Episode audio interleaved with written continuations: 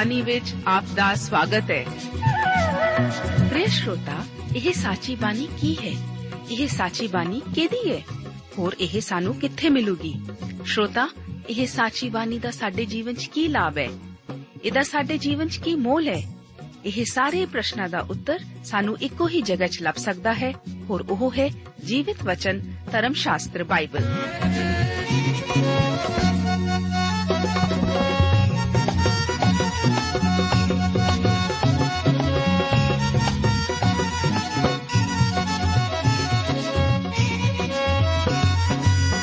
ਧਰਮ ਸ਼ਾਸਤਰ ਬਾਈਬਲ। ਉਹੀ ਜੀਵਿਤ ਵਚਨ ਦਾ ਅਸੀਂ ਇਸ ਕਾਰਜਕ੍ਰਮ ਵਿੱਚ ਅਧਿਐਨ ਕਰਾਂਗੇ।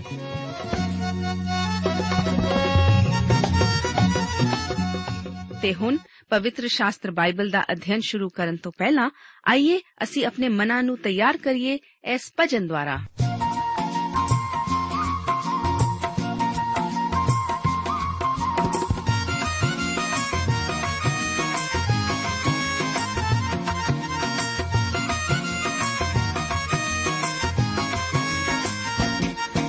ਜਿੰਦ ਕਿਉਂ ਨਾ ਮਸੀਹ ਤੋਂ ਵਾਰਾ? ਜਿੰਦ ਕਿਉਂ ਨਾ ਮਸੀਹ ਤੋਂ ਵਾਰਾ? ਜਿੰਦ ਕਿਉਂ ਨਾ ਮਸੀਹ ਤੋਂ ਵਾਰਾ? ਜਿੰਦ ਕਿਉਂ ਨਾ ਮਸੀਹ ਤੋਂ ਵਾਰਾ?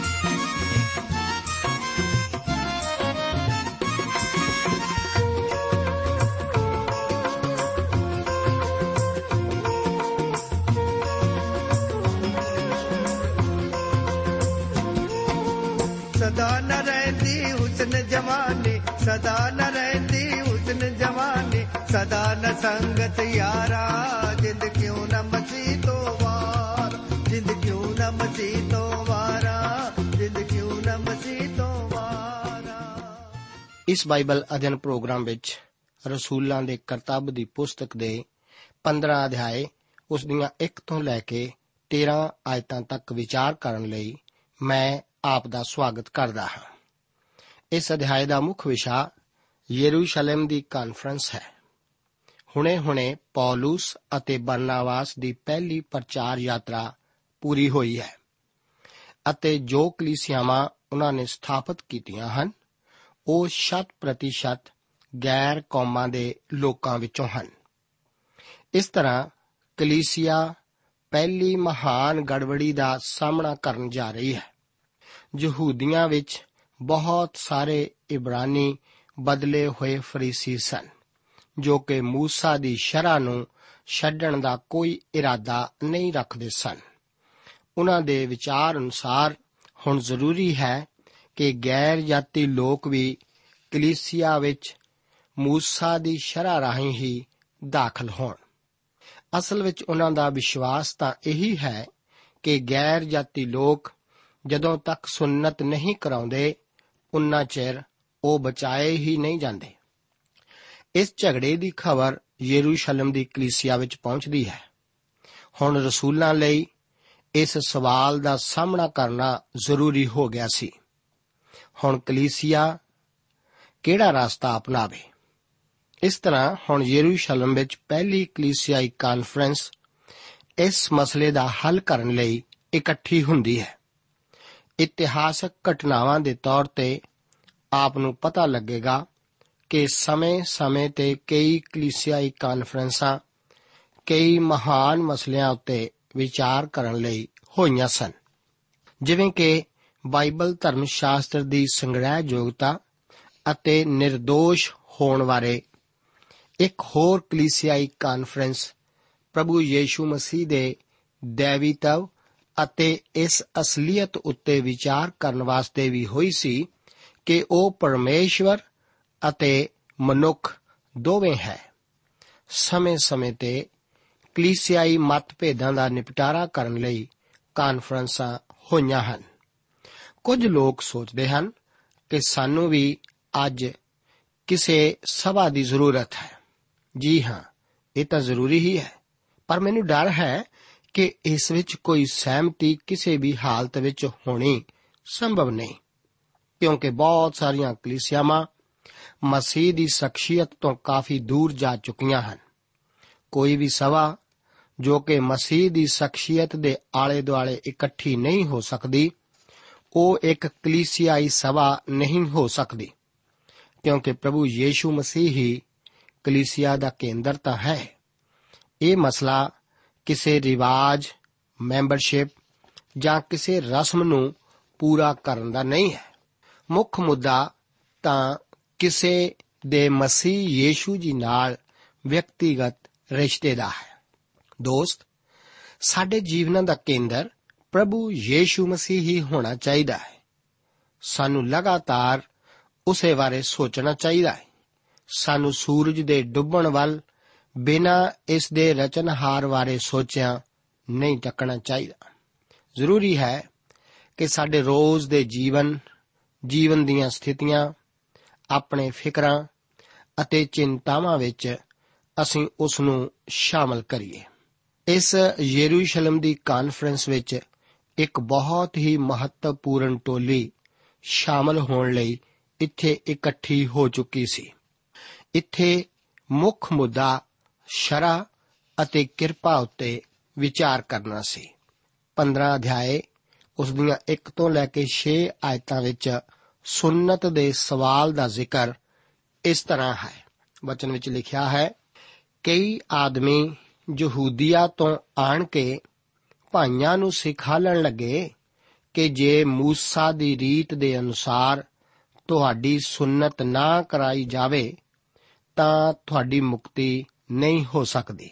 ਸੋ ਜਾਂ ਪੌਲਸ ਅਤੇ ਬਰਨਾਬਾਸ ਦਾ ਉਹਨਾਂ ਨਾਲ ਝਗੜਾ ਅਤੇ ਵਾਦ ਬਹੁਤ ਹੋਇਆ, ਤਾਂ ਇਹ ਗੱਲ ਠਹਿਰੀ ਜੋ ਪੌਲਸ ਅਤੇ ਬਰਨਵਾਸ ਅਤੇ ਕਈ ਹੋਰ ਮਨੁੱਖ ਉਹਨਾਂ ਵਿੱਚੋਂ ਇਸ ਗੱਲ ਦੇ ਸਹੀ ਕਰਨ ਨੂੰ ਰਸੂਲਾਂ ਅਤੇ ਬਜ਼ੁਰਗਾਂ ਦੇ ਕੋਲ ਯਰੂਸ਼ਲਮ ਨੂੰ ਜਾਣ। ਤਾਂ ਉਹ ਕਲੀਸਿਆ ਵੱਲੋਂ ਕੁਝ ਦੂਰ ਪਹੁੰਚਾਏ ਗਏ। ਤਾਂ ਫੈਨੀਕੇ ਅਤੇ ਸਾਮਰੀਆ ਦੇ ਵਿੱਚੋਂ ਦੀ ਲੰਘਦੇ ਹੋਏ ਪਰਾਈਆਂ ਕੌਮਾਂ ਦੇ ਲੋਕਾਂ ਦੇ ਮਨ ਫਿਰਨ ਦੀ ਖਬਰ ਦਿੰਦੇ ਗਏ ਅਤੇ ਸਭਨਾ ਭਾਈਆਂ ਨੂੰ ਬਹੁਤ ਖੁਸ਼ ਕੀਤਾ। ਜਾਂ ਯਰੂਸ਼ਲਮ ਵਿੱਚ ਪਹੁੰਚੇ ਤਾਂ ਕਲੀਸਿਆ ਅਤੇ ਰਸੂਲਾਂ ਅਤੇ ਬਜ਼ੁਰਗਾਂ ਨੇ ਉਹਨਾਂ ਦਾ ਆਦਰ ਭਾਉ ਕੀਤਾ ਅਤੇ ਉਹਨਾਂ ਨੇ ਜੋ ਕੁਝ ਪਰਮੇਸ਼ਵਰ ਨੇ ਉਹਨਾਂ ਦੇ ਨਾਲ ਕੀਤਾ ਸੀ ਸੋ ਸੁਣਾ ਦਿੱਤਾ ਤਦ ਕਈਆਂ ਨੇ ਫਰੀਸੀਆਂ ਦੇ ਪੰਥ ਵਿੱਚੋਂ ਜਿਨ੍ਹਾਂ ਨੇਚਾ ਕੀਤੀ ਉੱਠ ਕੇ ਕਿਹਾ ਭਈ ਉਹਨਾਂ ਦੀ ਸੁਨਨਤ ਕਰਨੀ ਅਤੇ موسی ਦੀ ਸ਼ਰ੍ਹਾ ਨੂੰ ਮੰਨਣ ਦਾ ਹੁਕਮ ਦੇਣਾ ਚਾਹੀਦਾ ਹੈ ਤਾਂ ਰਸੂਲ ਅਤੇ ਬਜ਼ੁਰਗ ਇਕੱਠੇ ਹੋਏ ਭਈ ਇਸ ਗੱਲ ਨੂੰ ਸੋਚਣ ਸਾਰੇ ਮਸਲੇ ਦੀ ਜੜ ਇਹੀ ਹੈ। ਇਹ ਸਿਰਫ ਇੱਕ ਸਵਾਲ ਹੀ ਨਹੀਂ ਕਿ ਕਿਸੇ ਨੂੰ ਸੁਨਨਤ ਕਰਵਾਉਣੀ ਚਾਹੀਦੀ ਹੈ ਕਿ ਨਹੀਂ, ਜਾਂ ਫਿਰ ਕਿਸੇ ਨੂੰ ਮਾਸ ਖਾਣਾ ਚਾਹੀਦਾ ਹੈ ਜਾਂ ਕਿ ਨਹੀਂ। ਸਵਾਲ ਤਾਂ ਇਹ ਹੈ ਕਿ ਕੀ ਇੱਕ ਵਿਅਕਤੀ ਦੇ ਬਚਾਏ ਜਾਣ ਲਈ ਇਹਨਾਂ ਵਿੱਚੋਂ ਉਸ ਨੂੰ ਕੁਝ ਕਰਨਾ ਚਾਹੀਦਾ ਹੈ। ਹੁਣ ਅਸੀਂ ਕੁਝ ਅੱਗੇ ਵਧਦੇ ਹਾਂ। ਅਤੇ ਉਹਨਾਂ ਦੀ ਸਮੱਸਿਆ ਵਿੱਚ ਕੁਝ ਗਹਿਰਾਈ ਨਾਲ ਜਾਂਦੇ ਹਾਂ। ਇਹ ਸੱਚਮੁੱਚ ਇੱਕ ਬਹੁਤ ਹੀ ਬਹਿਸ ਦਾ ਵਿਸ਼ਾ ਸੀ। ਸਾਨੂੰ ਇੱਥੇ ਇਹ ਸੱਚਮੁੱਚ ਖੁਸ਼ਖਬਰੀ ਬਾਰੇ ਹੀ ਪ੍ਰਸ਼ਨ ਚਿੰਨ ਲਗਾਇਆ ਜਾ ਰਿਹਾ ਸੀ। ਗਲਾਤੀਆਂ ਦੀ ਪੋਥੀ ਵਿੱਚ ਇਸ ਕਾਨਫਰੰਸ ਦੀ ਪੂਰੀ ਪੂਰੀ ਵਿਆਖਿਆ ਕੀਤੀ ਗਈ ਹੈ। ਨਵੇਂ ਨੇਮ ਵਿੱਚ ਖੁਸ਼ਖਬਰੀ ਦਾ ਇਸਤੇਮਾਲ ਦੋ ਭਾਵਨਾਵਾਂ ਨਾਲ ਕੀਤਾ ਗਿਆ ਹੈ।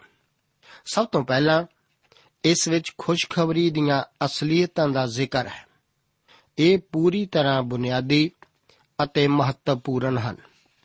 ਉਹਨਾਂ ਅਸਲੀਅਤਾਂ ਦਾ ਵਰਣਨ ਪੌਲਸ ਪਹਿਲੀ ਕੁਰਿੰਥੀਆਂ ਦੀ ਪੱਤਰੀ 15 ਅਧਿਆਏ ਦੀਆਂ ਪਹਿਲੀਆਂ 5 ਆਇਤਾਂ ਵਿੱਚ ਕਰਦਾ ਹੈ। ਇਹ ਪ੍ਰਭੂ ਯੀਸ਼ੂ ਮਸੀਹ ਜੀ ਦੀ ਮੌਤ ਉਸ ਦੇ ਦਫਨਾਏ ਜਾਣ ਅਤੇ ਦੁਬਾਰਾ ਜਿਲਾਏ ਜਾਣਾ ਹੀ ਹੈ। ਇੱਥੇ ਪੌਲਸ ਆਖਦਾ ਹੈ हे ਭਰਾਵੋ, ਮੈਂ ਤੁਹਾਨੂੰ ਉਹ ਖੁਸ਼ਖਬਰੀ ਚਿਤਾਰਦਾ ਹਾਂ, ਜਿਹੜੀ ਮੈਂ ਤੁਹਾਨੂੰ ਸੁਣਾਈ ਸੀ, ਜਿਹਨੂੰ ਤੁਸੀਂ ਕਬੂਲ ਵੀ ਕੀਤਾ, ਪਰ ਜਿਹਦੇ ਉੱਤੇ ਤੁਸੀਂ ਖਲੋਤੇ ਵੀ ਹੋ, ਅਤੇ ਜਿਹਦੇ ਰਾਹੀਂ ਤੁਸੀਂ ਬਚ ਵੀ ਜਾਂਦੇ ਹੋ, ਜੇ ਤੁਸੀਂ ਉਸ ਇੰਜੀਲੀ ਵਚਨ ਨੂੰ ਜਿਹੜਾ ਮੈਂ ਤੁਹਾਨੂੰ ਸੁਣਾਇਆ ਸੀ, ਫੜੀ ਰੱਖੋ। ਤਾਂ ਹੀ ਤੁਹਾਡਾ ਪਤੀਜਣਾ ਐਵੇਂ ਗਿਆ। ਕਿਉਂ ਜੋ ਮੈਂ ਮੁੱਖ ਗੱਲਾਂ ਵਿੱਚੋਂ ਉਹ ਗੱਲ ਤੁਹਾਨੂੰ ਸੌਂਪ ਦਿੱਤੀ, ਜਿਹੜੀ ਮੈਨੂੰ ਪ੍ਰਾਪਤ ਸੀ। ਹੋਈ ਜੋ ਮਸੀਹ ਪੁਸਤਕਾਂ ਦੇ ਅਨੁਸਾਰ ਸਾਡਿਆਂ ਪਾਪਾਂ ਦੇ ਕਾਰਨ ਹੋਇਆ ਅਤੇ ਇਹ ਕਿ ਦਬਿਆ ਗਿਆ, ਅਤੇ ਇਹ ਕਿ ਪੁਸਤਕਾਂ ਦੇ ਅਨੁਸਾਰ ਤੀਜੇ ਦਿਹਾੜੇ ਜੀ ਉਠਿਆ ਅਤੇ ਇਹ ਜੋ ਕੇਫਾਸ ਨੂੰ ਅਤੇ ਫੇਰ ਉਹਨਾਂ ਬਾਰਾਂ ਨੂੰ ਦਰਸ਼ਨ ਦਿੱਤਾ। ਇਹ ਖੁਸ਼ਖਬਰੀ ਦੀਆਂ ਸ਼ਖਸੀਅਤਾਂ ਹਨ ਅਤੇ ਇਹਨਾਂ ਦਾ ਸੰਬੰਧ ਮਸੀਹ ਦੀ ਸ਼ਖਸੀਅਤ ਨਾਲ ਹੈ। ਇਸ ਤੋਂ ਬਾਅਦ ਪਹਿਲੀ ਕੁਰਿੰਥੀਆਂ ਦੀ ਪੱਤਰੀ ਉਸ ਦੇ 15 ਅਧਿਆਏ ਉਸ ਦੀਆਂ 5 ਤੋਂ ਲੈ ਕੇ 12 ਆਇਤਾਂ ਦੇ ਵਚਨ ਹਨ। ਕਿ ਨਾਲੇ ਅਸੀਂ ਪਰਮੇਸ਼ਵਰ ਦੇ ਝੂਠੇ ਗਵਾਹ ਵੀ ਠਹਿਰੇ। ਕਿਉਂ ਜੋ ਅਸਾਂ ਪਰਮੇਸ਼ਵਰ ਦੀ ਸਾਖੀ ਦਿੱਤੀ, ਜੋ ਉਹਨੇ ਮਸੀਹ ਨੂੰ ਨਹੀਂ ਜਿਵਾ ਲਿਆ, ਜੇਕਰ ਮੁਰਦੇ ਨਹੀਂ ਜੀ ਉੱਠਦੇ। ਕਿਉਂਕਿ ਜੇ ਮੁਰਦੇ ਨਹੀਂ ਜੀ ਉੱਠਦੇ, ਤਾਂ ਮਸੀਹ ਵੀ ਨਹੀਂ ਜੀ ਉੱਠਿਆ ਹੈ। ਅਤੇ ਜੇ ਮਸੀਹ ਨਹੀਂ ਜੀ ਉੱਠਿਆ ਹੈ, ਤਾਂ ਤੁਹਾਡੀ ਨੇਚਾ ਅਕਾਰਥ ਹੈ। ਅਸੀਂ ਅਜੇ ਆਪਣੇ ਪਾਪਾਂ ਵਿੱਚ ਹੀ ਹਾਂ। ਦੋਸਤ, ਜੇ ਮਸੀਹ ਮੁਰਦਿਆਂ ਵਿੱਚੋਂ ਨਹੀਂ ਜੀ ਉੱਠਿਆ ਹੈ, ਤਾਂ ਕੋਈ ਖੁਸ਼ਖਬਰੀ ਹੈ ਹੀ ਨਹੀਂ। ਪਰ ਹੁਣ ਪਰਮੇਸ਼ਵਰ ਦਾ ਸ਼ੁਕਰ ਹੈ। ਹੁਣ ਮਸੀਹ ਤਾਂ ਮੁਰਦਿਆਂ ਵਿੱਚੋਂ ਜੀ ਉੱਠਿਆ ਹੈ। ਸੁੱਤਿਆਂ ਹੋਇਆਂ ਦਾ ਪਹਿਲਾ ਫਲ ਹੈ। ਮਸੀਹ ਦੀ ਮੌਤ, ਦਫਨਾਇਆ ਜਾਣਾ ਅਤੇ ਦੁਬਾਰਾ ਜੀ ਉੱਠਣਾ ਖੁਸ਼ਖਬਰੀ ਦੀਆਂ ਸੱਚਾਈਆਂ ਹਨ। ਪਰ ਸ਼ੁਭ ਸਮਾਚਾਰ ਦੀ ਇਹ ਸਚਾਈ ਗਲਾਤੀਆਂ ਦੀ ਪੱਤਰੀ ਉਸ ਦੇ 2 ਅਧਿਆਏ ਉਸ ਦੀ 22 ਆਇਤ ਉੱਤੇ ਹੀ ਆਧਾਰਿਤ ਹੈ ਕਿ ਧਰਮ ਪੁਸਤਕ ਨੇ ਸਭਨਾਂ ਨੂੰ ਪਾਪ ਦੇ ਹੇਠਾਂ ਬੰਦ ਕਰ ਛੱਡਿਆ। ਕੋਈ ਉਹ ਵਚਨ ਜਿਹੜਾ ਯੀਸ਼ੂ ਮਸੀਹ ਉੱਤੇ ਨਿਚਾ ਕਰਨ ਤੋਂ ਮਿਲਦਾ ਹੈ ਨਿਚਾ ਕਰਨ ਵਾਲਿਆਂ ਨੂੰ ਦਿੱਤਾ ਜਾਵੇ। ਕਿਸੇ ਨੂੰ ਵਚਨ ਲਈ ਕੀ ਕੁਝ ਕਰਨਾ ਪੈਂਦਾ ਹੈ? ਵਿਸ਼ਵਾਸ ਕਰਨ ਤੋਂ ਇਲਾਵਾ ਹੋਰ ਕੁਝ ਵੀ ਨਹੀਂ। ਅੱਗੇ ਗਲਾਤੀਆਂ ਦੀ ਪੱਤਰੀ 2 ਅਧਿਆਏ, ਉਸ ਦੀਆਂ 15 ਅਤੇ 16 ਆਇਤਾਂ ਵਿੱਚ ਫਿਰ ਵਚਨ ਹਨ ਕਿ ਅਸੀਂ ਜਨਮ ਕਰਕੇ ਯਹੂਦੀ ਹਾਂ ਅਤੇ ਪਰਾਈਆਂ ਕੌਮਾਂ ਵਿੱਚੋਂ ਪਾਪੀ ਨਹੀਂ। ਤਾਂ ਵੀ ਇਹ ਜਾਣ ਕੇ ਭਈ ਮਨੁੱਖ ਸ਼ਰਾ ਦੇ ਕੰਮਾਂ ਤੋਂ ਨਹੀਂ, ਸਗੋਂ ਨਿਰਾ ਯੀਸ਼ੂ ਮਸੀਹ ਉਤੇ ਨੇਚਾ ਕਰਨ ਤੋਂ ਧਰਮੀ ਠਹਿਰਾਇਆ ਜਾਂਦਾ ਹੈ। ਅਸਾਂ ਵੀ ਮਸੀਹ ਯੀਸ਼ੂ ਉਤੇ ਨੇਚਾ ਕੀਤੀ। ਭਈ ਮਸੀਹ ਦੀ ਨੇਚਾ ਤੋਂ ਨਾ ਸ਼ਰਾ ਦੇ ਕੰਮਾਂ ਤੋਂ ਧਰਮੀ ਠਹਿਰਾਏ ਜਾਈਏ, ਕਿਉਂਕਿ ਕੋਈ ਵਸ਼ਰ ਸ਼ਰਾ ਦੇ ਕੰਮਾਂ ਤੋਂ ਧਰਮੀ ਨਹੀਂ ਠਹਿਰਾਇਆ ਜਾਵੇਗਾ।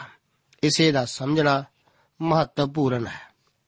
ਉਸ ਸਮੇਂ ਦੇ ਯਹੂਦੀ ਅੱਜ ਦੇ ਉਦਾਰਵਾਦੀਆਂ ਤੋਂ ਭਿੰਨ ਸਨ, ਜੋ ਕਿ ਇਸ ਤੋਂ ਇਨਕਾਰ ਕਰਦੇ ਹਨ ਕਿ ਮਸੀਹ ਯੀਸ਼ੂ ਸਾਡੇ ਪਾਪਾਂ ਲਈ ਮੋਇਆ ਸੀ।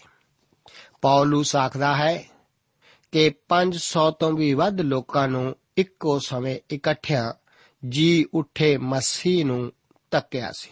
ਮੇਰੇ ਦੋਸਤ, ਜੇਕਰ ਕਿਸੇ ਵੀ ਕਾਨੂੰਨੀ ਅਦਾਲਤ ਵਿੱਚ ਆਪ ਦੇ ਪੱਖ ਵਿੱਚ 500 ਗਵਾਹ ਹੋਣ, ਤਾਂ ਆਪ ਜ਼ਰੂਰ ਆਪਣਾ ਕੇਸ ਜਿੱਤ ਲਓਗੇ।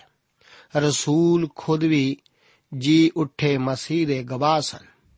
ਇਸ ਕਰਕੇ ਯਹੂਦੀ ਖੁਸ਼ਖਬਰੀ ਦੀਆਂ ਸਚਾਈਆਂ ਬਾਰੇ ਸਵਾਲ ਨਹੀਂ ਸੀ ਉਠਾਉਂਦੇ। ਬਹਿਸ ਤਾਂ ਉਹਨਾਂ ਅਸਲੀਤਾਂ ਦੀ ਵਿਆਖਿਆ ਕਰਨ ਬਾਰੇ ਸੀ। ਮਸੀਹ ਨੇ ਆਪ ਵਾਸਤੇ ਸਲੀਬ ਉੱਤੇ ਕੀ ਕੀਤਾ ਸੀ? ਕੀ ਮਸੀਹ ਦਾ ਕੀਤਾ ਕੰਮ ਤੁਹਾਡੇ ਬਚਾਏ ਜਾਣ ਲਈ ਪੂਰਨ ਹੈ? ਕੀ ਆਪ ਦੇ ਬਚਾਏ ਜਾਣ ਲਈ ਆਪ ਦਾ ਕਿਸੇ ਰਸਮ ਨੂੰ ਪੂਰਨ ਕਰਨ ਜਾਂ ਕਿਸੇ ਹੋਰ ਕੁਝ ਦੇ ਵਿੱਚੋਂ ਦੀ ਗੁਜ਼ਰਨਾ ਜ਼ਰੂਰੀ ਹੈ? ਕੀ ਜ਼ਰੂਰੀ ਹੈ ਕਿ ਆਪ ਸ਼ਰਾ ਦੇ ਰਾਹੀਂ ਬਚਾਏ ਜਾਵੋ?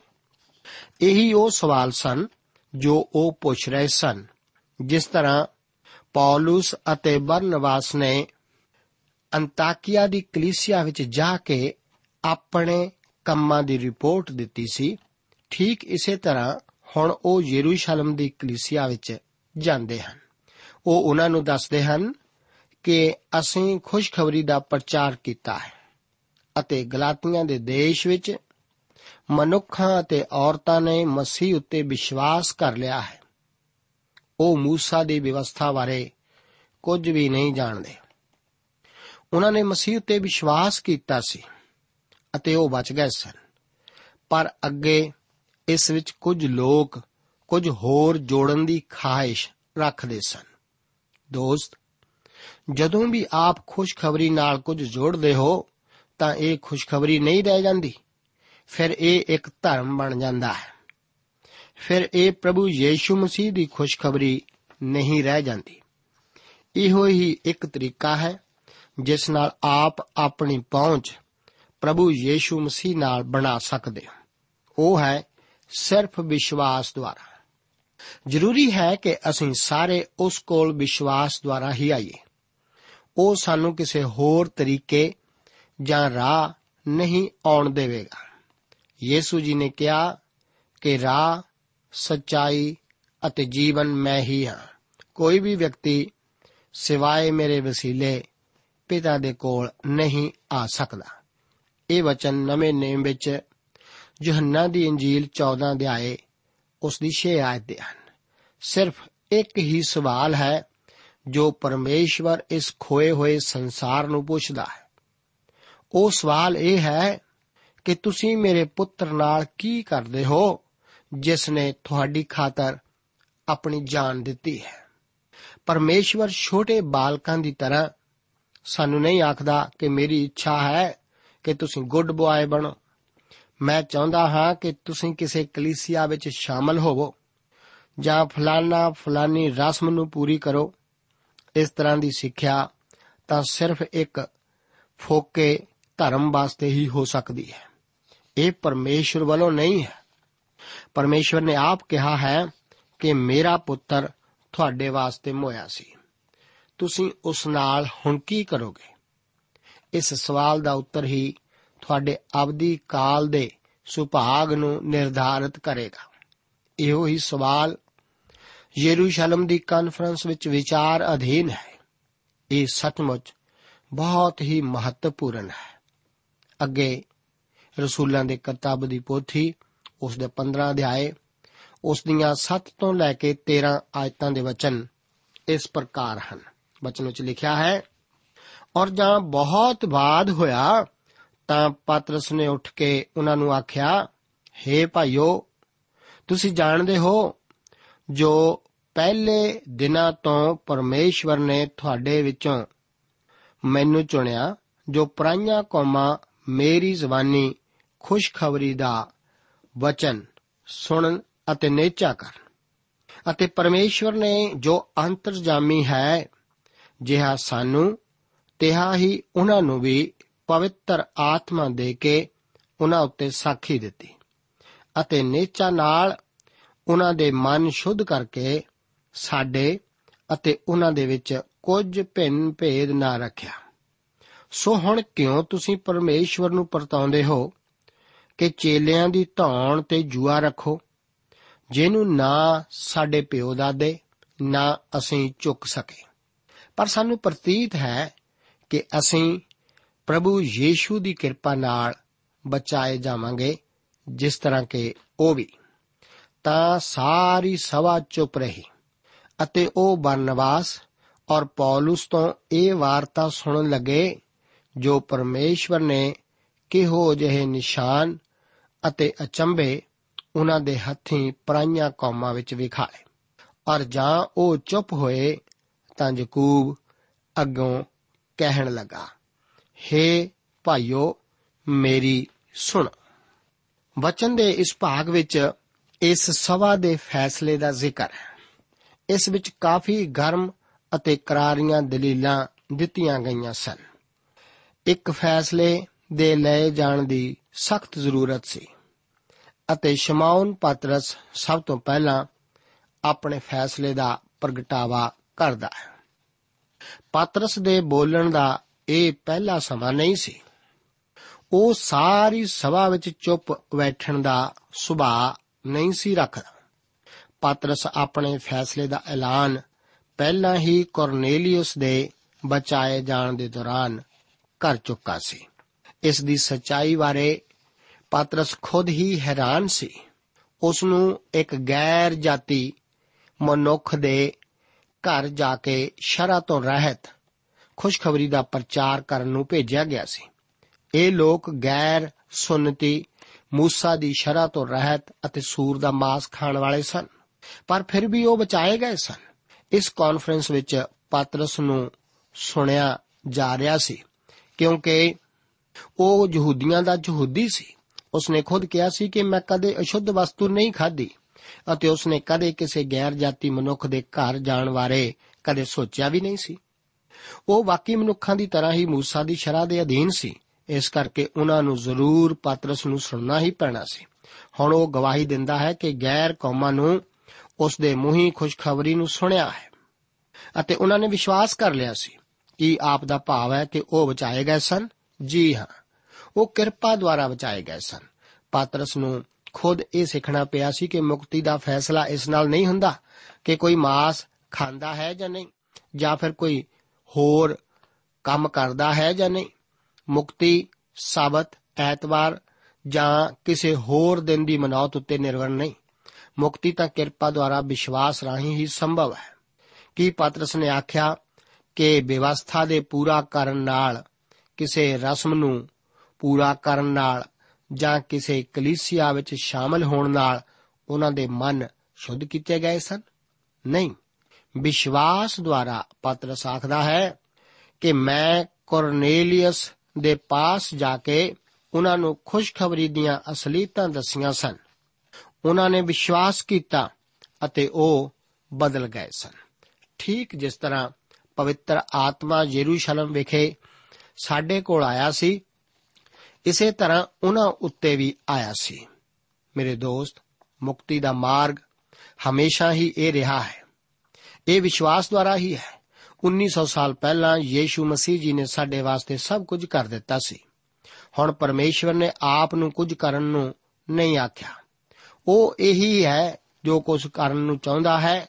ਕਿ ਤੁਸੀਂ ਉਸ ਦੇ ਪੁੱਤਰ ਨੂੰ ਕਬੂਲ ਕਰ ਲਵੋ, ਜੋ ਕਿ ਸਾਡੀ ਖਾਤਰ ਹੋਇਆ ਸੀ।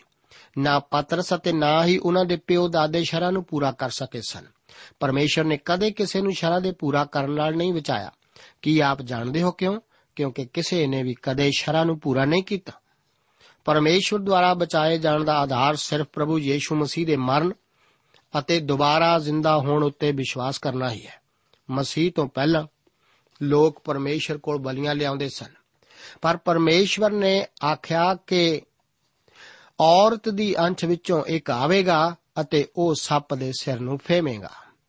ਇਸੇ ਵਿਸ਼ਵਾਸ ਦੁਆਰਾ ਹਾਬਲ ਬਚਾਇਆ ਗਿਆ ਸੀ ਅਤੇ ਇਸੇ ਦੁਆਰਾ ਲੋਕ ਅੱਜ ਵੀ ਬਚਾਏ ਜਾਂਦੇ ਹਨ। ਇਸ ਤੋਂ ਵੱਡਾ ਹੋਰ ਕੋਈ ਪਖੰਡ ਨਹੀਂ ਕਿ ਅਸੀਂ ਇੱਕ ਉੱਚਾ ਆਤਮਿਕ ਜੀਵਨ ਬਤਾਉਂਦੇ ਹਾਂ। ਪਰ ਆਪ ਇਹ ਕਿਉਂ ਨਹੀਂ ਮੰਨ ਲੈਂਦੇ ਕਿ ਆਪ ਇੱਕ ਪਾਪੀ ਹੋ? ਅਤੇ ਪਰਮੇਸ਼ਰ ਕੋਲ ਆ ਕੇ ਉਸ ਉੱਤੇ ਆਪਣਾ ਮੁਕਤੀ ਦਾਤਾ ਹੋਣ ਲਈ ਵਿਸ਼ਵਾਸ ਆਪ ਕਿਉਂ ਨਹੀਂ ਕਰ ਲੈਂਦੇ? ਉਹ ਆਪ ਨੂੰ ਕਬੂਲ ਕਰੇਗਾ।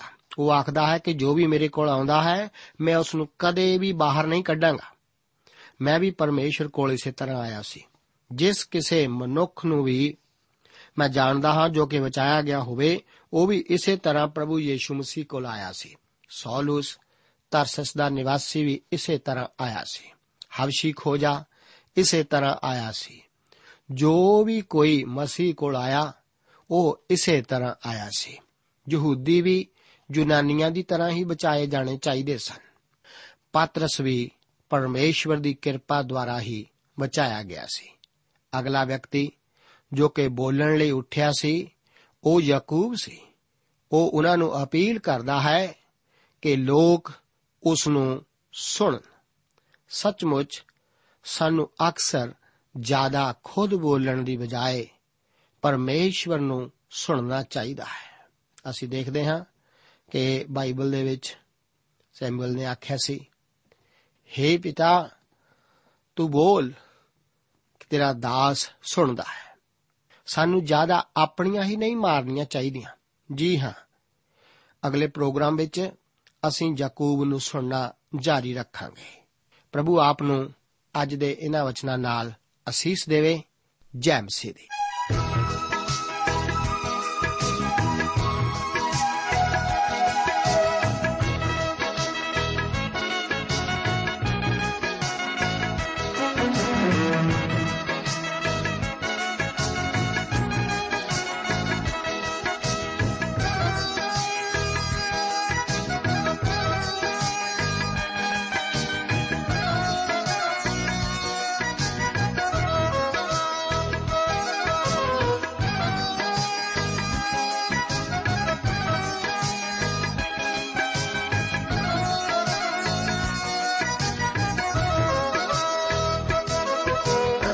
ਰੱਬ ਦੇ ਬੰਦੇ ਹਾਂ ਤੇ ਰੱਬ ਸਾਨੂੰ ਪਿਆਰ ਕਰਦਾ ਹੈ।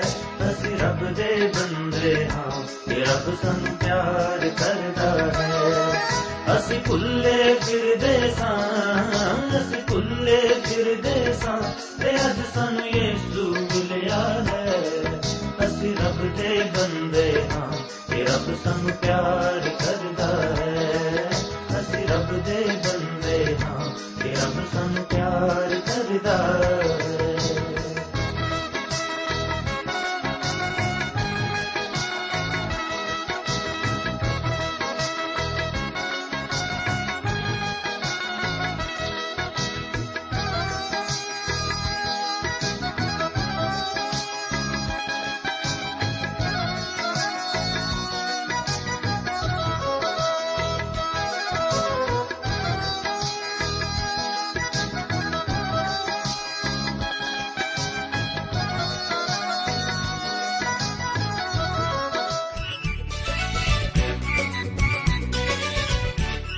ਦੋਸਤੋ, ਸਾਨੂੰ ਉਮੀਦ ਹੈ ਕਿ ਇਹ ਕਾਰਜਕ੍ਰਮ ਤੁਹਾਨੂੰ ਪਸੰਦ ਆਇਆ ਹੋਵੇਗਾ। ਤੇ ਇਹ ਕਾਰਜਕ੍ਰਮ ਸੁਣ ਕੇ ਤੁਹਾਨੂੰ ਬਰਕਤਾਂ ਮਿਲੀਆਂ ਹੋਣਗੀਆਂ। ਜੇ ਤੁਸੀਂ ਇਹ ਕਾਰਜਕ੍ਰਮ ਦੇ ਬਾਰੇ ਕੁਝ ਪੁੱਛਣਾ ਚਾਹੁੰਦੇ ਹੋ, ਤੇ ਸਾਨੂੰ ਇਸ ਪਤੇ ਤੇ ਲਿਖੋ। Programme Sachi Bani, post box number 1715 sector 36 Chandigarh 160036 ਪਤਾ ਇੱਕ ਵਾਰ ਫੇਰ ਸੁਣ ਲਓ programme Sachi Bani post box number 1715 sector 36 Chandigarh 160036 ਸਾਡਾ ਈਮੇਲ ਪਤਾ ਹੈ punjabi.ttb@twr.in ਪਤਾ ਇੱਕ ਵਾਰ ਫੇਰ ਸੁਣ ਲਓ punjabi.ttb@twr.in ਹੁਣ ਸਾਡੇ ਪ੍ਰੋਗਰਾਮ ਦਾ ਸਮੇਂ ਸਮਾਪਤ ਹੁੰਦਾ ਹੈ। ਉਮੀਦ ਹੈ ਅਗਲੇ ਪ੍ਰੋਗਰਾਮ ਵਿੱਚ ਤੁਹਾਡੇ ਨਾਲ ਫੇਰ ਪੇਂਟ ਹੋਏਗੀ। ਰੱਬ ਤੁਹਾਨੂੰ ਬਰਕਤ ਦੇ।